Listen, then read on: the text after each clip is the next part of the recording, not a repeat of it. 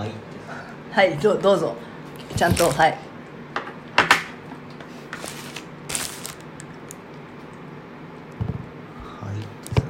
どうせヘッドホンとか止まってない、今日は大丈夫。ほら僕なんか昔 スリーディー のさ、あの飛び出して見える本みたいなやつ、あ、はいはいはいはい、うん、右と左の違うよ、あのからくりのやつじゃないよ、私の飛び出せ本はこうやって、それはからくりのやつでしょ、うん、こう折りたたんでやってこうやってやったらその折り紙みたいなやつでビヨンって出てくるやつでしょ、うん、違うよ スリーディー のやつだってさ、画像右と左の画像があって、これをこうこうやって焦点をぼや、ぼやかして見るとその錯覚で浮き出して見えてくる絵とかがあって、それとかよくやってたよそれはもう飛び出す絵本、それは飛び出す絵本、それはさ違うじゃんだから スリーディー のこういうやつだ、右と左の画像があっていちまいずつのいちまいずつの絵じゃ、絵でもないんだけど、それを見たら何かが書いてあるっていうのはあんまり分かんなくて、それをこう焦点をずらしてふたつの画像をこう重ねてみると、例えばありがとうみたいなのが書いてあるとか、文字が浮き出て見えるようになるとか、そういう仕掛けの本があったんだよ、へー、昔、うーん、さんじゅうねんぐらい前かな、うん、まあ、じゃあそうするとちょっとさんじゅうねんまえだと私はもう子供じゃないから、うん、そこのそういう遊びは 見, 見えてなかった、ね、うん、だからあってその本とかよくやったけどね、僕は、うん、私はね、それこそ三輪車をね、ひっくり返すんですよ。そうするとさ、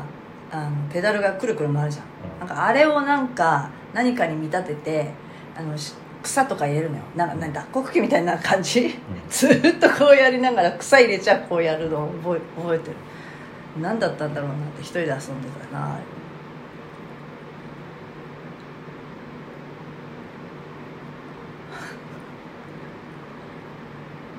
どうぞ後からどうぞじゃねえないよ、え、ないよ、何がない、え、話すことはもうないよこのネタ以上そんなことないと思うよ、終了だよ。なぜなんか物事をね深く探求していったり研究していったり、こうなのかななのかなっていうふうに、うん、えーと、なれるのか、それは興味があるとか興味がないとかでもないんじゃないっていう話なんだけど、うん、で誰で興味があることにはあどんどん行くかもしれないけど、まあ、よく何に興味があるかもわからないっていう人いるじゃん、うんうん、でそれはそうだよって、 や, やってみないことには興味があるかどうかすら気づかないじゃんって、うーん、ちょっと違うと思うけどね、で、うんやってみないと興味があるかどうかわからないんじゃなくて、うん、もっとその興味が湧くか湧かないかっていうのは直感的なものだから、うん、あのやってみたら面白いかもしんないよなんていうのは、うん、やってみようとすら思わないんだから、そういう、うん、その程度のものだよ。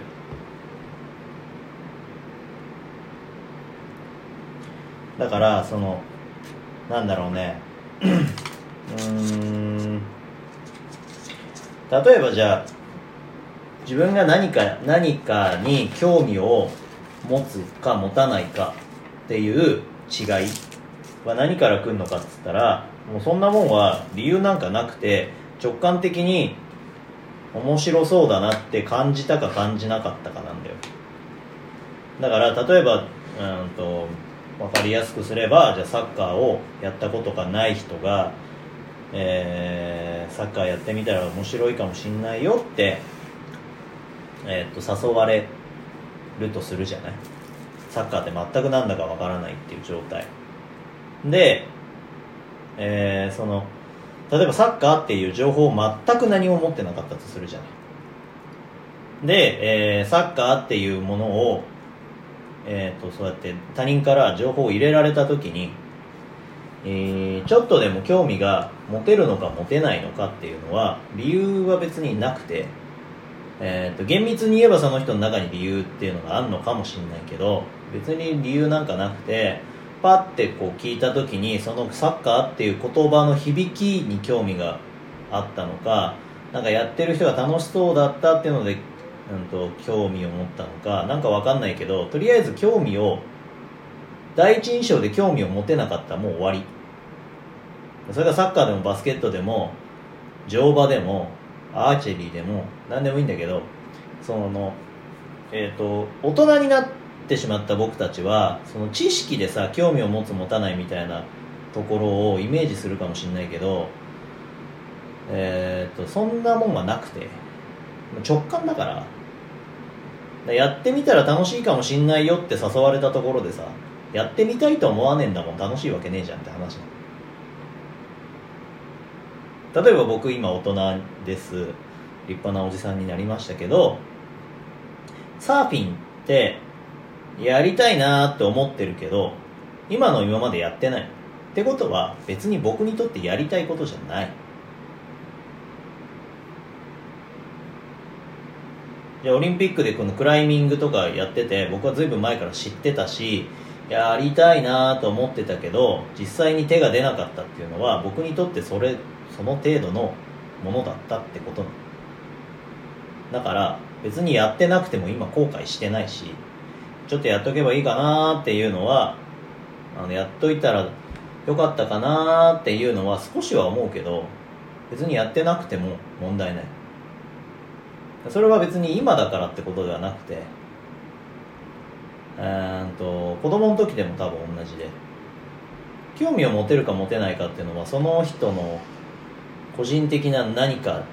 による直感みたいなもんだから、